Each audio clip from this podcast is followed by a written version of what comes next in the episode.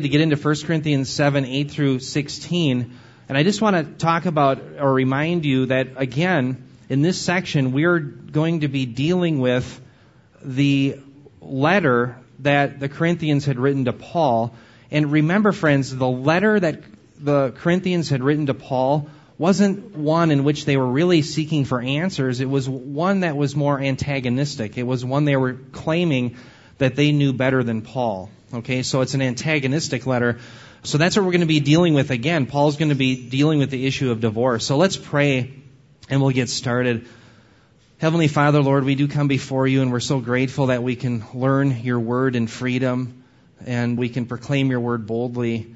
Heavenly Father, we ask that you would help us to understand this section of scripture so that we could apply it to our lives, so that we would see how important the marriage covenant is um, but also, Lord, that you would keep us from legalism and putting demands on people that your word does not. But also, Lord, that we would interpret it accurately and that we would not bring applications that are not found from the meaning itself. So, Lord, we ask that you would open your word to us in Jesus' name. Amen. All right, so let's get started right away. I'm going to show you the flow of 1 Corinthians 7, 8 through 40 and I want to remind you of where we left off last time in verse 7. And I think it's important because right away, the section that we're going to be coming into builds off of verse 7, where Paul said, For I wish that all men were even as I myself. Of course, he was single, but each one has his own gift from God, one in this manner and another in that. Now, remember last week we talked about the implication of that verse is there's a gift for celibacy, but there's also, by implication, a gift for marriage. And I'll be showing from Matthew chapter 19, verse 10, that Jesus really taught the same thing. In fact, more than likely, Paul derived the teaching from that. So, with that now, let me just show you the flow. When we get into verses 7, or chapter 7, and verses 8 through 9, Paul's going to be dealing with the unmarried. Now, technically, they're not just unmarried, they are widowers and widows. Okay, so they were previously married, but now their spouse is dead but they don't have the celibacy gift. Okay, and so Paul is building off of verse 7 saying, well, he wishes that each one would have that gift, but he realizes not everybody has the gift of celibacy. Not everybody can remain faithful, okay, um, being single. And so then from there, he deals in verses 10 through 11, he says that there should be no divorce for married believers. And then in verses 12 through 16, there's no divorce for mixed marriages. That is where one spouse is a believer and the other one is an unbeliever. And then when we get into verses 17 through 24, we see this is the controlling principle in the whole section. You're going to see this principle come time and time again. The, the, idea is stay as one as you were when you were called. Okay, in other words, if you were married, stay married when you became a believer. If you're single, remain single if you can. Okay, when you became a believer. If you burn with passion, then you're to marry. We're going to see that in the first verses. But that's the controlling thought here in principle is stay as you were when you were called into Christ. And then in verses 25 through 40, it's concerning virgins. That is people who have never been married. So that's the flow that we're dealing with in the, the rest of chapter 7. So with that, let's get started in verses 8 through 9. Paul says, But I say to the unmarried and to widows that it is good for them if they remain even as I. But if they do not have self control, let them marry for it is better to marry than to burn with passion. The term unmarried here is probably rather unfortunate because the term agamos is probably better rendered widower. Okay, and, and I, I think we can be about 95% sure that's how it should be understood. So what Paul is doing is he's talking about widowers and widows. Of course, the widower would be the male who had lost his spouse, and the widow would be the woman who lost her spouse. So the idea is these are people who were at one time married, they had had the privileges of the marriage union, and now they don't. And so what he's saying is remain as you are unless you can't because of your lack of self control. So the implication, though, here is this. I think it's interesting. Verses 1 through 16, then, really, if you think about it, Paul is dealing with those previously married or currently married, whereas verses 25 through 38 then are dealing with those who have never been married. Okay, and then, in, of course, in the middle, would you would have the controlling principle from verses 17 through 24 stay as you are when you were called. Okay? Now, the term that we have to deal with here a little bit is burn with passion. It comes from purao. Pur is the noun for fire. So purao, you can see the relationship with the verb. Purao means more than likely to burn with lust. It's just being used as a metaphor here. The debate is, does burn here, because remember, let me just point this out, with passion is in italics. That's not original to the Greek text, but it's put in your New American Standard, for instance, so that you, it makes more sense when you read it. But literally, it'd be, it's better to marry than to burn. And so, of course, some people think that the burning is a reference to judgment. The problem is, is judgment isn't used in the immediate context, and what is used in the immediate context is the inability to control one's passions. And so more than likely that's how it's being used here. I think we can be reasonably safe in that. Okay, so burn with passion. So again, if you're a widower or a widow and you can't control yourself, it's better to marry than to burn with this passion and then fall into temptation and therefore sin. That's what Paul is teaching. Now we move into verses 10 through 11. Paul continues. He says, But to the married I give instructions, not I, but the Lord, that the wife should not leave her husband, but if she does leave, she must remain unmarried or else be reconciled to her husband and that the husband should not divorce his wife. Notice this phrase, not I, but the Lord. I remember in seminary some years ago, whenever I, well, how many years? Well, anyway, it doesn't matter. I was, it seems time goes by so fast. But I remember a person actually raising their hand and saying, well, I think this is, this distinguishes the teaching that comes from God himself and that of the apostle. And so they were trying to make an artificial distinction between the words of Paul and the words of Christ. Okay? That is not the category that's being built here. What Paul is simply saying is that he actually has the words from Jesus' earthly ministry that he's drawing from. Okay? But that does not mean that when Paul teaches something, even if it's his opinion, that that is not a word from God because he, as an apostle, is God's personal spokesman. So don't fall into that error. Uh, and I'll point this out again in the next verses, okay? So again, Paul is recalling the words of Christ's teaching during his earthly ministry, more than likely from Matthew 19, 3 through 11, and I'll show you why I believe it's that section. So let's actually turn to that. If you have your Bibles, turn to Matthew chapter 19. And I'm going to show you some interesting things here as Jesus reestablishes marriage. And this section regarding marriage starts in verse 3, where you had some Pharisees that came to Jesus and they were testing him, it says, and asking, Is it lawful for a man to divorce his wife for any reason at all. And of course, when you see for any reason at all, that tips you off. There's an issue going on here. Well, what you're going to find out is that there was two camps of Pharisees that were arguing. There was a, a school of rabbis, or from a rabbi named Shammai. He actually died in 10 BC. He was very old. In fact, I think he was about 110 years old. And he dies, I'm sorry, not in 10 BC, but 10 AD. And so probably 20 years prior to Christ's earthly ministry, but his disciples carried on. Well, then you had another rabbi who died about 30 AD. His name was Hillel. Well, Hillel, his followers were interpreting Deuteronomy 24, which I'm going to show you here. They're, they were interpreting it in such a way that a man could divorce his wife for any reason at all. He didn't like the food she made. He thought the, the oatmeal was too lumpy. Okay? And so that's what the issue is. And so the Pharisees want Jesus to weigh in on this issue. So let me just show you the text, though, that these two groups of Pharisees were wrangling with. It came from Deuteronomy 24:1, where Moses had written, he says, When a man takes a wife and marries her, and it happens that she finds no favor in his eyes, because he has found some indecency in her, and he writes a certificate of divorce. Well, the point in this whole passage is what does it mean to have indecency in her? Okay, is it because she makes bad oatmeal? Or is it being sexually unfaithful?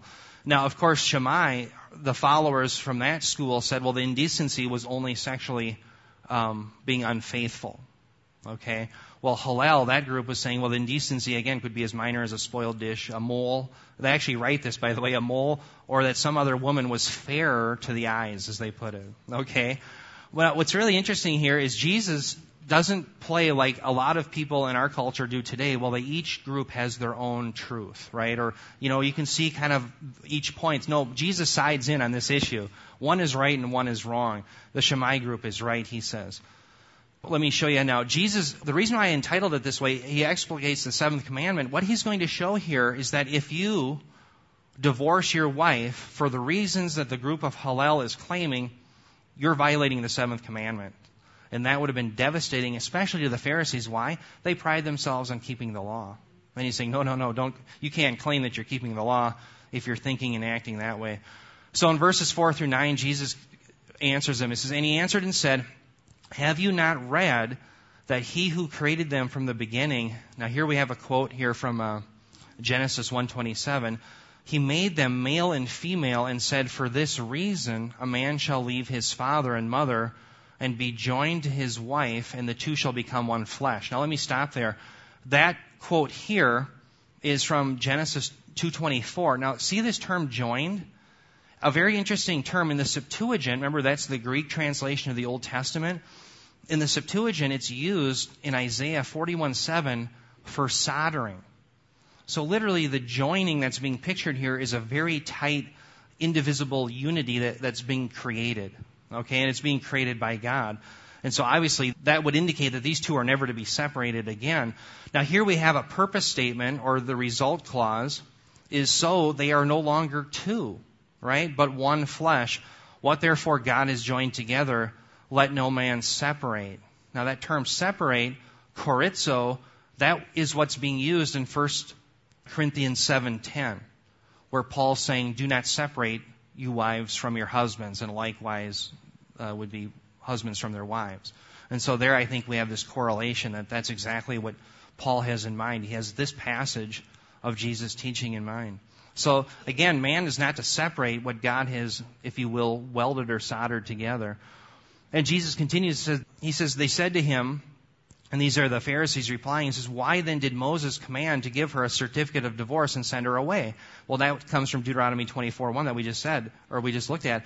And he said to them, Jesus says, because of your hardness of heart, Moses permitted you to divorce your wives, but from the beginning it has not been this way. And I say to you, whoever divorces his wife except for immorality and marries another woman commits adultery. Notice the term permitted. The idea is, and, look at the idea, it's Moses permitting. Don't get the idea that Moses' words are different again than God's words. In other words, Jesus isn't saying, well, God from the beginning wants you to keep your marriage, but Moses is saying something different. No, Moses' words are God's words. What Jesus' point is, it's because of the hardness of sinful man and, and woman that God actually allows people to be divorced. Okay, and it's a permission. By the way, the term permitted actually has the connotation of suffering. It's the idea that okay, I'll let you do it, but uh, it has sort of that meaning behind it as well. The idea that well, it's it's not ideal, but it's permitted. Um, the term whoever. I just want to point out one thing. Jesus is really talking here as if he was in the what's called the casuistic law from the Old Testament, where you have an if this then that situation, and he's basically reiterating the seventh commandment. He says, "Whoever." So if you're a whoever that divorces his wife, except for the one thing that is immorality, and that would be sexual immorality, and marries another, you're breaking the seventh commandment. You're committing adultery. Okay? And so the Pharisees from the Hillel camp, they would be breaking that commandment by teaching what they're teaching. Okay? But this is where Paul is deriving his teaching from. Now, the other thing, I want to continue this a little bit because notice Jesus and Paul, they end up teaching the same thing on the gifts. Matthew 19, 10 through 11.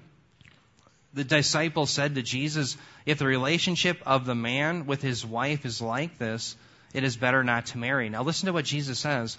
But he said to them, not all men can accept this statement, but only those to whom it has been given. Okay, so Jesus is reiterating the principle that some are gifted towards celibacy, and the implication would be that some aren't. And that's exactly what we saw Paul teach last week in verse 7. For I wish that all men were even as I myself, but each one has his own gift from God. So again, Jesus and Paul are teaching the same thing, and Paul is deriving his te- teaching from Jesus. Now, let's move on. We're going to see Paul instructs these Christians in mixed marriages. In verses 12 through 14, Paul continues, he says, But to the rest I say, not the Lord, that if any brother has a wife who is an unbeliever, and she consents to live with him, he must not divorce her. And a woman who has an unbelieving husband, and he consents to live with her, she must not send her husband away. For the unbelieving husband is sanctified through his wife, and the unbelieving wife is sanctified through her believing husband. For otherwise your children are unclean, but now they are holy. This passage has raised a lot of eyebrows because it seems to be, at least at the outset, implying that one can be saved merely through their marriage relationship. And that's not what's being stated here. We'll address that. The first thing I want to deal with, though, is this, again, this section in red. I say, not the Lord. It's very important, again, that we realize Paul's words are God's words. Paul is simply stating here that he does not have a specific teaching from Jesus' earthly ministry in mind. Now, proof of that we see in 1 Corinthians 7:25, where listen to what Paul says. He says, "Now concerning virgins, I have no command of the Lord, but I give an opinion as one who by the mercy of the Lord is trustworthy." What does he mean by the mercy of the Lord is trustworthy? Well, he means he received his apostolic office purely and strictly through the mercy of God. And therefore, his opinion is to be trusted and, in fact, heeded because he's an apostle. Okay, so again, don't make the, the wrong assumption that Paul is saying, well, this is just my opinion, this is not a word from God. He's just simply pointing out that this is not from Jesus' earthly teaching, any of those words that were found there. Okay? Now, the implication here, again, is that no one can claim that this is just Paul's opinion and therefore not binding. Okay, and I've seen that time and time again. I saw it once at Northwestern College, and I remember the student, he had raised this objection, and I never forgot how the professor, he almost jumped down his throat. And the reason why the professor was doing that is he wanted to make sure this guy understood that no, what Paul says is the very word of God. It's very important that we can't say, well, that's just Paul's opinion, I may disregard that. People will in fact use that. So if you have a Bible study in 1 Corinthians, make sure you get that right because you may have people that'll try to use that as a loophole and say, well, that's only Paul, that's not, that's not God. Okay, people will try to do that. Now, there's another issue I want to address in this section here, and it's the idea of sanctified and holy. Of course, those terms are usually, they have to do with salvation. Sanctified, I've talked probably ad nauseum about that term, but sanctified is used really in two ways in the New Testament. It has to do with the process by which you and I are conformed more to the image of God's Son after conversion. It's also used in the sense that we are set apart before the foundation of the world to be found holy and blameless in Christ. It's the idea of being set apart for something holy. And so it has those two ideas attached to it. And so it's often used synonymously with salvation. Holy obviously has to do with salvation as well. Now, before we get into this, let me just reiterate this point here. For, notice it says for. That's an explanatory for. It says for, and the reason why that's there, by the way, is it's explaining why should a believer not leave his spouse? Well, it's for this reason. For the unbelieving husband is sanctified through his wife, and the unbelieving wife is sanctified through her. Right? And the children are holy. That's, that's why. Okay, so in what way are they sanctified and holy? That's the debate. Well, sanctified and holy, friends, again, they're normally associated with salvation, but they cannot mean that here. Now, the answer I think we actually have to this little dilemma is found in verse 16, where Paul says, How do you know, wife, whether or not you will save your husband? In other words, don't leave your husband. Why? Because you don't know if by you being a Christian and exposing him to the gospel, he may repent and believe. And so notice very importantly in verse 16, will save. It's a, a future tense of sozo. Okay, implying that the salvation that would be implied here with sanctified and holy hasn't yet occurred in the present. It's some, in other words, it's the idea that the unbelieving spouse is being set apart for the purpose that they may hear the gospel and perhaps they may believe, of course, by God's mercy. Okay, it's in that sense it's being used. Is that clear? So I think verse 16 clears it up that no, they're not saved just through the marriage union, uh, and nor, near, neither are the children, but yet they are exposed to the gospel, and therefore they may believe. Does that make sense? Okay oh, let me give you this possible, I think it's actually more of a probable reconstruction of what the situation was going on in Corinth. Follow the logic here. Remember 1 Corinthians 7 1. Remember we had the peri de. Now concerning the things about which you wrote. Okay, so Paul was responding to the, their letter. And then remember we said that he more than likely is quoting their slogan, it is good for a man not to touch a woman. The Corinthians were teaching that because they were so spiritual, and they wanted to act as if they were like the angels above, it would be good to withdraw from the normal sexual union of a man and his, and, and his wife so that they would start acting like who they truly were, that is completely spiritual. Okay, and they thought it was a spiritual thing to uh, withdraw from the sexual union. So more than likely the Corinthians were saying this. It is good to abstain from intercourse to be more spiritual. Okay? And then they would say sexual relations with an unbeliever will defile the believer. That's what they were concerned about. Okay? Now, this is Paul's response. Paul corrected them by teaching no, the believer is not defiled by the unbelieving spouse. Rather, the unbeliever exposed to the gospel, and therefore salvation might come through the believer.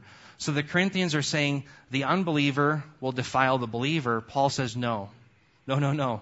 The believer may end up leading the unbeliever into salvation. So he turns, I'll come, can you, I'm sorry, I'll, well, you know what? You're new here for the last few months. Why don't you do, go ahead?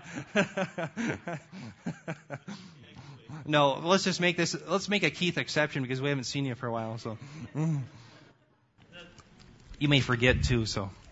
Maybe. I was just, Corinth, when you go there, there's a, you know, big temple on top of the hill, and every day Yeah. you'd have a thousand uh, temple prostitutes come into the city, Mm. and you had a concentrate of sailors and stuff coming through that. So the whole city's foundation, the economic foundation of the temple, was built on relations between uh, the temple prostitutes Wow. and those who came. Hmm. And what he's saying here, in addition to to it's not sexual relations with an unbeliever that actually defiles you, it's sexual relations outside of marriage. Yeah. So well even said. among the heathen or among the pagans, he's upholding the value of marriage itself. And if you're married, stay married because. Yeah. it's in this marriage context, even within the pagan, uh, the pagan city that was to be honored, and it's the adulterous context with these temple prostitutes that were associated with the idolatry, and you see that later that Hmm. they're linked. So idolatry and adultery go together.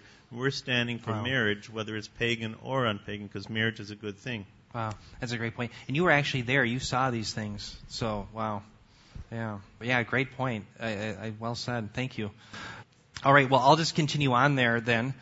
And so that that's the issue, though. I think that's at hand. Now, let me move on to verses uh, 15 through 16. And now, friends, this is a very difficult section to interpret, simply because it's difficult to get from the Greek to the English and say it well. Okay, but we're gonna, I think we're gonna be able to have a translation that works here. But let me just start off by talking about Paul's principle. that It's stay as you were called. Paul continues, he says, Yet if the unbelieving one leaves, let him leave. The brother or the sister is not under bondage in such cases, but God has called us to peace. For how do you know, O wife, whether you will save your husband? Or how do you know, O husband, whether you will save your wife? Okay, now, the first thing I want to point out here is we have another exception clause. So we're tipped off, and in the Greek it's this a de. This de is what's called post positive, so that's thrown forward. So it's literally but if, or probably better rendered yet if. And so that tips us off. We have an exception. Okay, Paul's giving us an exception here. And the exception, of course, is if the unbeliever leaves. Now, the question though is what does it mean to be under bondage? Okay, this is the, I think the $64,000 question in this passage. If we get this right, I think we'll understand what Paul is saying. The question is, does, when it says not under bondage, does that mean that the believer is now free from the marriage itself? Okay? And I don't think that that's what Paul is saying. Now, one clue that we have is the term for bondage. It's actually a verb here, is doulao. Doulao comes from, everyone's heard of doulos perhaps? Slave? Okay, well this will be the verbal form of that. Well what's interesting is elsewhere in the New Testament, the binding in a marriage is not that term, it's deo. So for instance, you'll see that in 1 Corinthians 7.39. In fact, we'll look at that passage. The binding between a man and a woman in marriage is different than the one found here. It's deo, not doulao. Okay? Also in Romans 7 2, Paul alludes to marriage as an analogy, and he says that a woman is bound to her husband as long as, I think it's he lives, or I think it's as long as he lives. Okay? Well, the idea there is again, deo, they're bound. So the point is, this bondage more than likely isn't the bondage in marriage, but rather it's being bound to the words that Paul has spoken thus far. Namely, that you cannot abstain from the normal sexual relations between a man and a woman in marriage. The point is, you don't have to chase this unbeliever down to maintain the marriage. but Paul is not saying that you're free from the marriage. Okay? So let me, let me put up a little bit more of the slide. It'll make sense. So the not under bondage says this. If the unbeliever leaves, the believer is released from the burden of maintaining the marriage, but this does not imply divorce or remarriage is acceptable. Now, how do we know that? Well, because elsewhere, look at, for instance, in 1 Corinthians 7.39, look at what Paul teaches. He says, a wife is bound, and again, that would be deo, not doulao, right? A wife is bound as long as her husband lives, but if her husband is dead, she is free to be married to whom she wishes, only in the Lord. Of course, it has to be a believer, is the idea. Okay? So, the idea then, and, and, by the way, we see the same thing in Romans 7 2, is that this bondage is the bondage of what Paul had reiterated up to this point. That in fact you have to maintain the marriage. Well, now the person is free, but that doesn't mean that the marriage is absolved. Okay? And the reason why this is important to get this down is a lot of people have used this passage to get out of marriages, and they've used it unwisely. Now, let me just show you the next problem that we have in this passage. Oh, by the way, Paul's principle again is stay as you were called. If you're married, stay married. If you're unmarried, stay unmarried when you were called, if you can do that. If you don't burn with passion. But that's the general principle. Okay? But now let me just show you the issue, though, I think that we have here again. Notice it says, Yet if the unbelieving one leaves, let him leave. The brother or sister is not under bondage in such cases. But what does it mean that God has called us to peace? Okay? Is he saying that we have peace? In other words, we're set free from our unbelieving spouse. And so in that way, we have peace now. I don't have to worry about that unbelieving nag, or uh, the unbeliever who's just been a nag and a thorn in my side. I don't think that that's how Paul is using peace here. Now, the, re, the what tips us off is this. Notice the questions for how do you know, O wife, whether you will save your husband? Or how do you know, O husband, whether you will save your wife? Notice, those questions don't make any sense if what it means to be called unto peace is separation from the unbeliever. Do you see what I'm saying? Those questions don't make any sense then. So what scholars have been wrestling with is, well, how do we understand this passage? So let me just show you how I think we can make sense of it. First of all, we have what's called an adversative but. Okay? That sounds kind of mean actually, but it just means that Paul is saying, yes, here's a principle, but I'm going to disagree with it to a certain extent. I'm going to give you something better. I think that's what he's saying here. So the adversative is indicating the preferred method of God. Okay, so even though he says you don't have to chase the unbeliever, but God also is calling us to peace. That would be the idea. So God is keeping the believer and unbeliever together in the confines of marriage in peace. Now here is what I think is key here to understand this passage. Paul is probably deriving this idea from a Hebraism where the Hebrews would bestow peace upon those who are undeserving, namely the Gentiles. And so it was this idea that, yes, they don't deserve it, but we want to have peace with all men. In fact, Paul says something very similar in Romans 12:18, where he, we want to live, if, it, if you know, if, if it's up to us, we can live peacefully with all men. That would be the principle. So the point is, even with these unbelievers, God is asking us to live in the bonds of peace. In other words, we don't divorce, we don't rock the boat. That's more than likely what Paul is saying here. So let me give you my translation. I think this is how it would be better translated. The beginning is fine. It says, Yet if the unbelieving one leaves, let him leave. The brother or the sister is not under bondage in such cases, period. And then you have this de, which would be, but God has called us to peace. And of course, the ideal to be strived for rather than the exception. And then that would make sense then of the question for how do you know, O wife, whether you will save your husband, or how do you know, O husband, whether you will save your wife? Does that make sense? Because now what he's saying, well, God has called us to peace. We're going to be bestowing as believers this peace and this generosity upon the Gentiles, that would be the unbeliever, and therefore we're in the bonds of peace. And so we're going to be striving for the ideal of keeping the marriage, even though we're not chasing them down to keep all the mandates within marriage. And then that would make sense of why the question is there for how do you know, a wife, whether you will save your husband, or how do you know, a husband, whether you will save your wife? Does that all make sense? I think that's what's going on here. So again, Paul is not saying you have peace because you're now divorced from your spouse or you're free from the marriage. He is not saying that. He's simply saying you are bestowing peace upon those who are undeserving. That's how he's using it. And again, it's a Hebraism that I think perhaps they would have understood, but we have probably issues with today. Okay? So that's, I think, how the, the passage should be best understood. So with that, oh, by the way, this peace again, oh, I just pointed that out earlier, I think. Yeah, it's Romans 12:18. So again, in Romans 12:18, does somebody have that? Could somebody read that for me? Larry, do you have, could you pop that in? Let's just read that and just think about what, how Paul is using it there. I want to make sure I get it right. If it is possible, as far as it depends on you, live at peace with everyone. Yeah. So if it is possible, live peaceably with everyone. And so the idea is whether they're a believer or unbeliever. So the, the idea then is showing peace, shalom, to even the unbelieving, the undeserving, the unregenerate. And I think that's exactly how Paul is using it here. So I think that, again, is a good clue that it may be a Hebraism that Paul is using. Okay, now let's turn to some application. I'm going to give you some points that Gordon Fee actually has in his commentary. I'm just taking it from him because he says it so well. First point is this. He says, Our situation is usually made more complex because our concerns are often the precise opposite of theirs, which caused this to be written in the first place. They wanted to dissolve marriages. We want to know whether marriage is, remarriage is permitted. Uh, two things, he says, therefore, need to be pointed out. First, Paul does not speak to the question of remarriage. If that is one's concern, then it must be wrestled with in the much larger context of Scripture and the answer is not clear cut. In many cases, such marriages are clearly redemptive.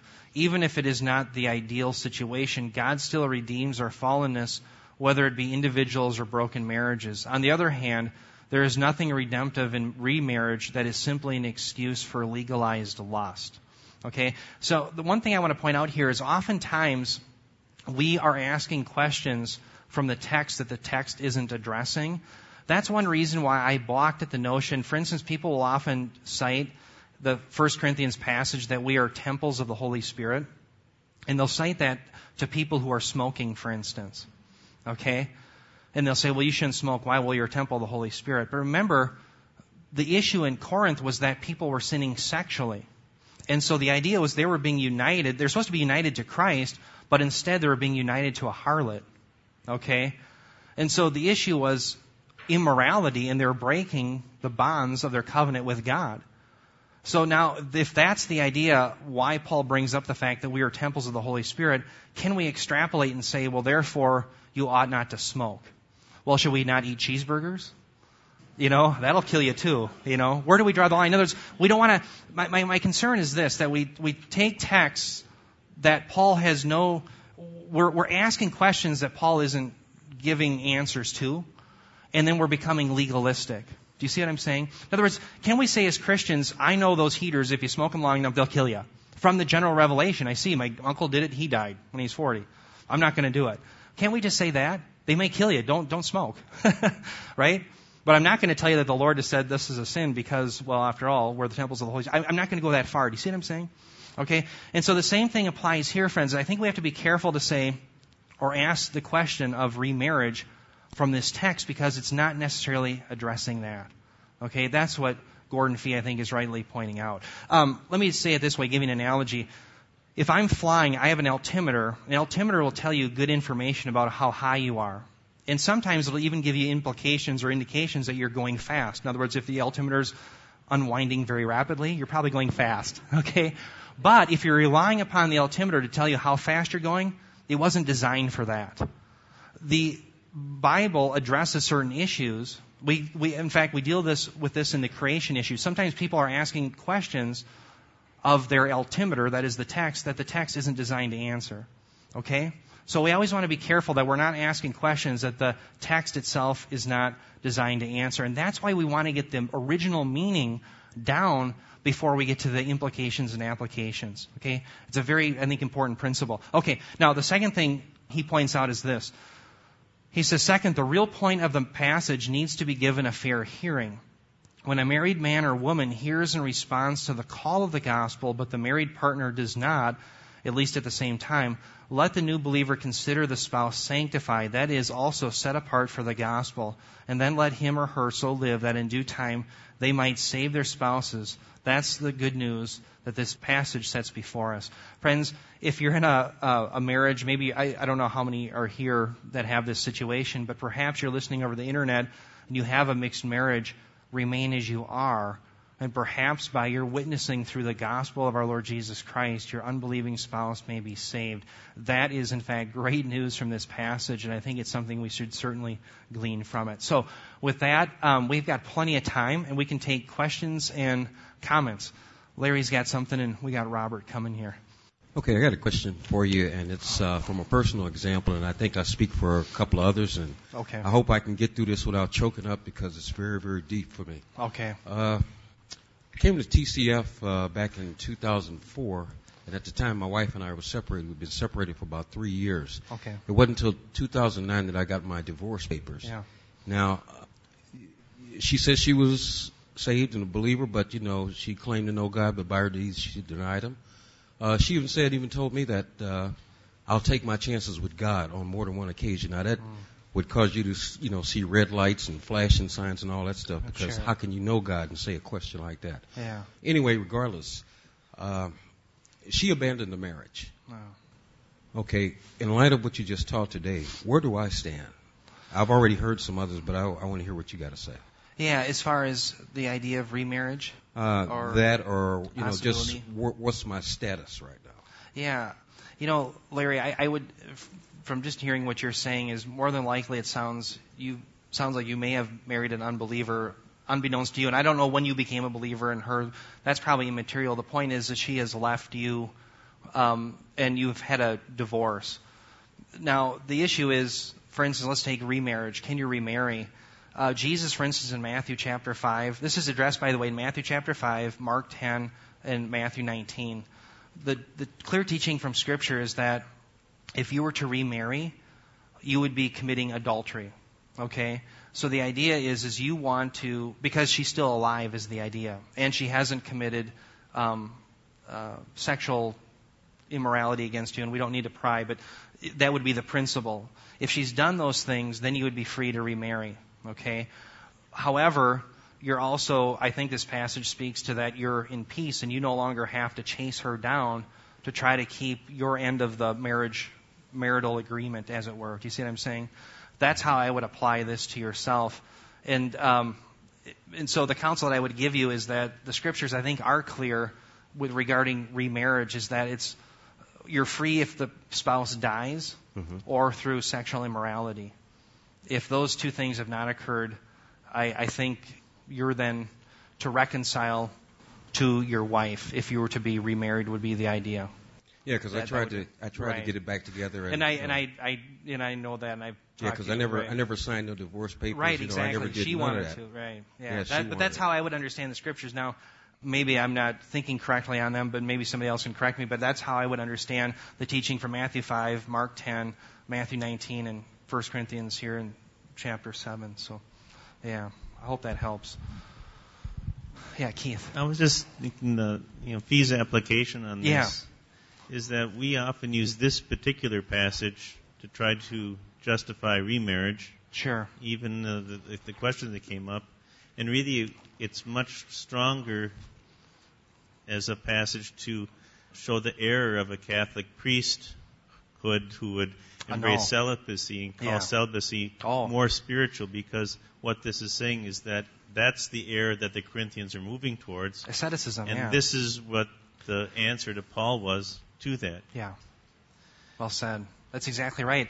You no, we don't, and we don't see this passage applied to the Catholic priesthood, but it'd be much more. Uh, it's much stronger than try to apply it to a remarriage situation. That's exactly right. In fact, that's what we talked about last week, Keith. Was asceticism is actually setting one, oneself up for disaster because it, it just doesn't work, and that, that's the problem. Yeah, Jim. Let's say that you're married and you get divorced, but okay. it's not for immorality; it's for some other reason. Okay. And then you get remarried. As I understand what you've just said, you commit adultery. But is yeah. that a once for all event, or do you continue to live in sin because of that adultery? Yeah, I know what you're saying. In other words, should you then dissolve that marriage? Once you're married, the principle is stay married. Okay? Um, and, so it's not that every day you're waking up in that marriage committing adultery, and therefore you should divorce that person. Stay married. Okay? Stay as you are. I think that's a good principle that we glean from here. But yet, God has so instituted marriage that He wants to make sure that is protected so that the only way out of that covenant is by death of the spouse, which some of you remember the old joke uh, Ruth Graham said. They asked if she ever thought about divorce, and she said, "Well, no, but I've thought of murder a few times." You know, right? she wanted out, but it, it's that and it's infidelity because then the covenant is broken. Um, so, uh, is, is that clear? Yeah. So, if you're remarried, stay married. That's that's the yeah.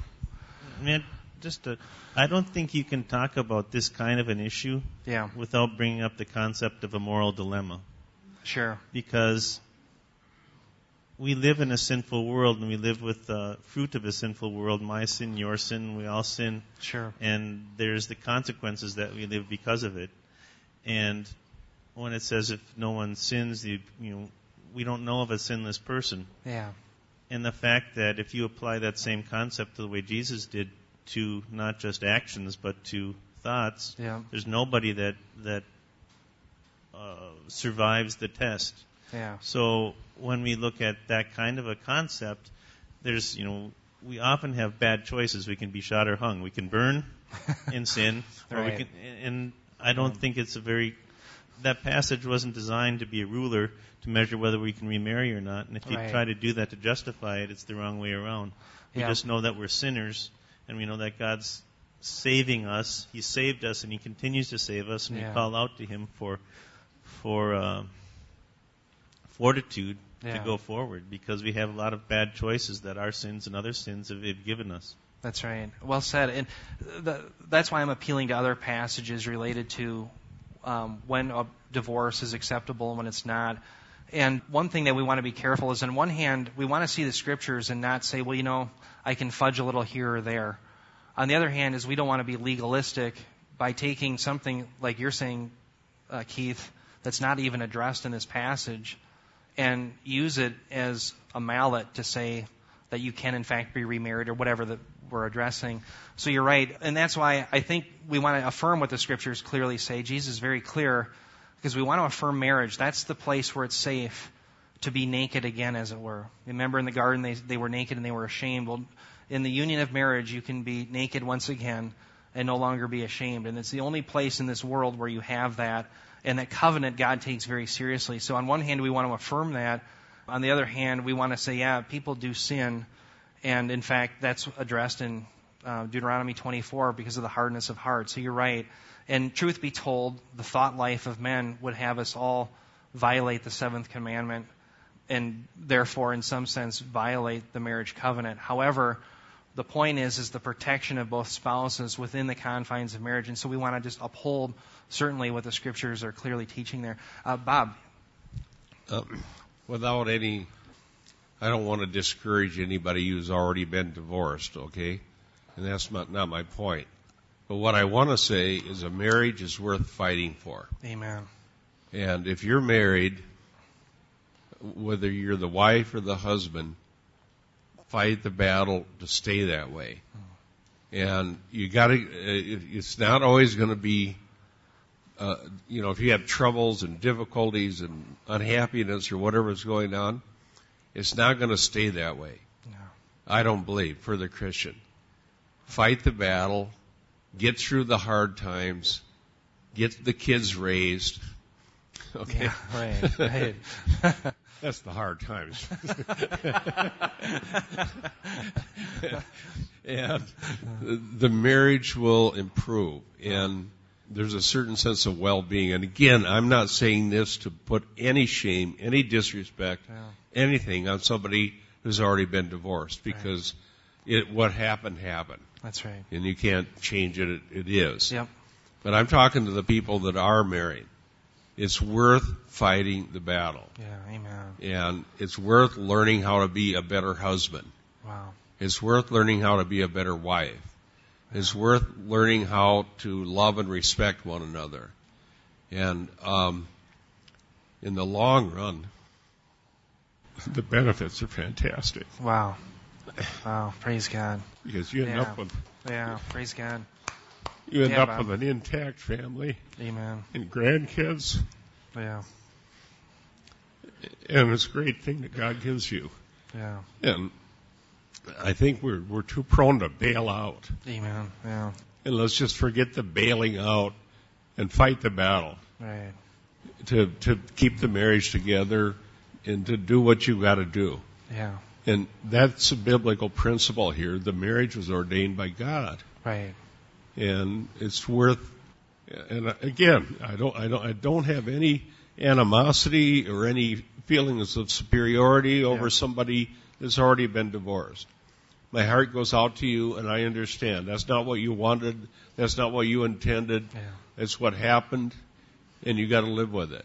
Right. I understand that. But I'm talking to the married people. Hang in there and don't give up. Amen. Wow. That's my, Well that's my advice. Well said. pastor. You know, Bob, I'm just going to share the words that you gave us a few weeks ago, and I really thought they were appropriate. Uh, the words were, "It's better to honor your covenants than to be happy in this life."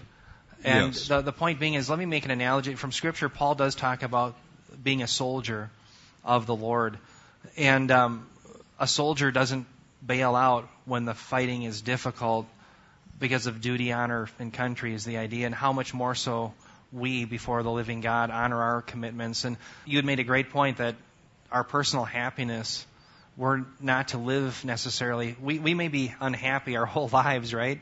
But we want to honor our, our covenant before God. Yes, and that's uh, in- I think that was those were good words you shared. It, it was it says endure hardship as a good soldier of Jesus Christ. Amen. And if being married to somebody that is making you unhappy is your hardship, then you may need to endure that. Yeah. And I think that principle's been lost Yeah.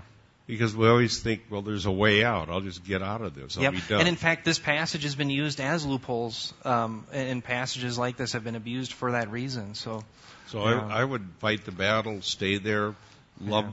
You know, you, uh, everything is said in the passage. You, how do you know that you, as let's say you're the husband and your wife is rebellious and doesn't want to serve God and whatever? How do you know that you, being a loving, kind, godly man, yeah.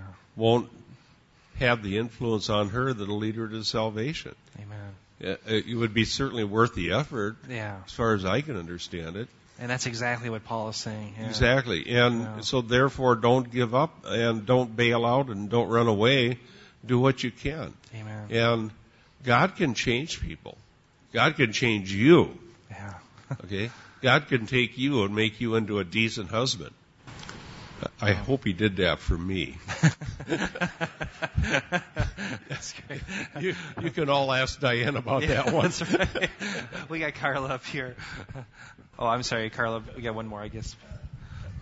Hey, Bill. uh, in um, 1 Corinthians 7, where it says, uh, you know, uh, verse 8, I say, un- therefore, under the unmarried and widows, and you brought out that the Greek for unmarried means formerly married men. Yeah, the widowers. Yep. Okay, then wouldn't that scripture uh, be a good case to say that Paul was married? Let me just think about that. Because you're saying, well, he was unmarried because he says in verse, uh, but you're saying formerly married, had been married. I see what you're saying. I don't know. I would have to, um, I would have to look into that. I don't know if we can infer that or not. Because I, I don't know why it would necessarily follow. He's just dealing with those who were formerly married, but it doesn't necessarily follow then that he was at one time formerly married he in the f- previous verse is just saying, I wish that all could be as I am, that is unmarried. But then he just switches in verse, what is that, verse 8 through 9 to refer to those he knows that are currently unmarried because they were, their spouse had died, but they don't necessarily have his gift, that is of celibacy. So I don't, I don't think we can infer that from that passage as far as I can tell. So, but it's a, it's a good thought. Yeah. Oh, Carla. Yeah, I just wondered if you could clarify which passages uh, do one one can stand on that it's okay to leave for uh, infidelity.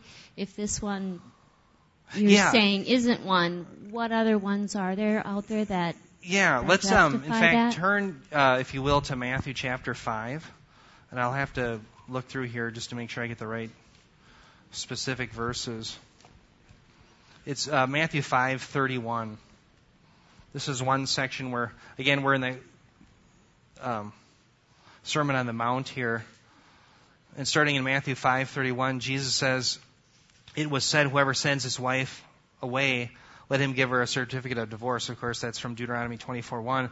But I say to you that everyone who divorces his wife, now here comes the exception clause, except for the reason of unchastity, makes her commit adultery, and whoever marries a divorced woman commits adultery.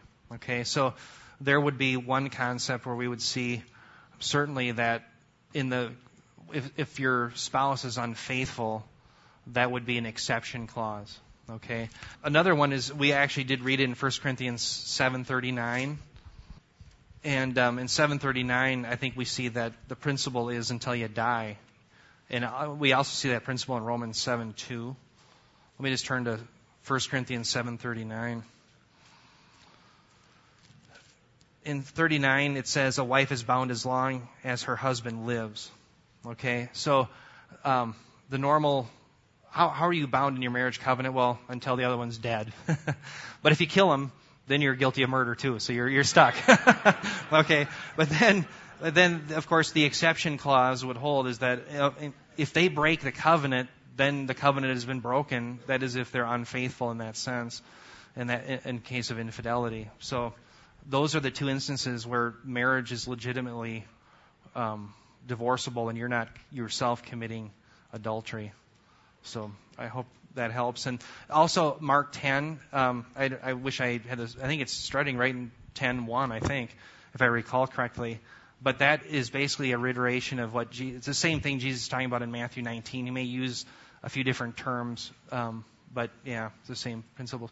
Yeah, Karen. Well, I'm sorry. Who's got the? Oh, I'm sorry. We're back there. Gotcha. whenever we've had this kind of a discussion or Bible study, there's always the woman or women in the group who have husbands who are unbelievers or even believers who are abusing them. Okay. And we are in no way saying that a woman is required to live under threat Yeah, of that's right. physical abuse or death. That's right. Yeah, exactly. Yeah, we are not saying that if you're being abused, that you have to stay under that abuse. That is not what's being stated, and that's something that is, it's I think given as a granted that the person isn't being abused. It's not necessarily dealt with, but I think that that would definitely fall under the category of the moral dilemma, where it's better to leave and live than to um, be killed off, per, you know, or whatever. So, yeah, we're not saying that if you're being abused and it's genuine abuse, that yeah, you have to sit under that. Yeah, thank you. Um, so if the ex-husband didn't die but he remarried, that also is a freedom then for the other the- one, or do they have to wait till he dies? Oh, oh, I see what you're saying. Okay, so let me just okay. So the ex-husband they get a divorce, and then the ex-husband dies. then yeah, No, the right? ex-husband remarries. Oh, the, ex-husband, remarries. remarries. He doesn't die. He marries. Oh, he marries. Yeah. Well, this is my understanding is that that would be uh, this is how I would understand that is there would be sexual infidelity then between the two married previously married couples, and I would understand then that the person would be free to remarry because obviously. But the point is, is if someone leaves and they're being celibate, and let's say you're divorced, the idea is to reconcile the marriage. It's always that's the the idea. But in that instance, there obviously is infidelity, and that person would be free to remarry. Yeah, that's how I would understand the passage. Yeah.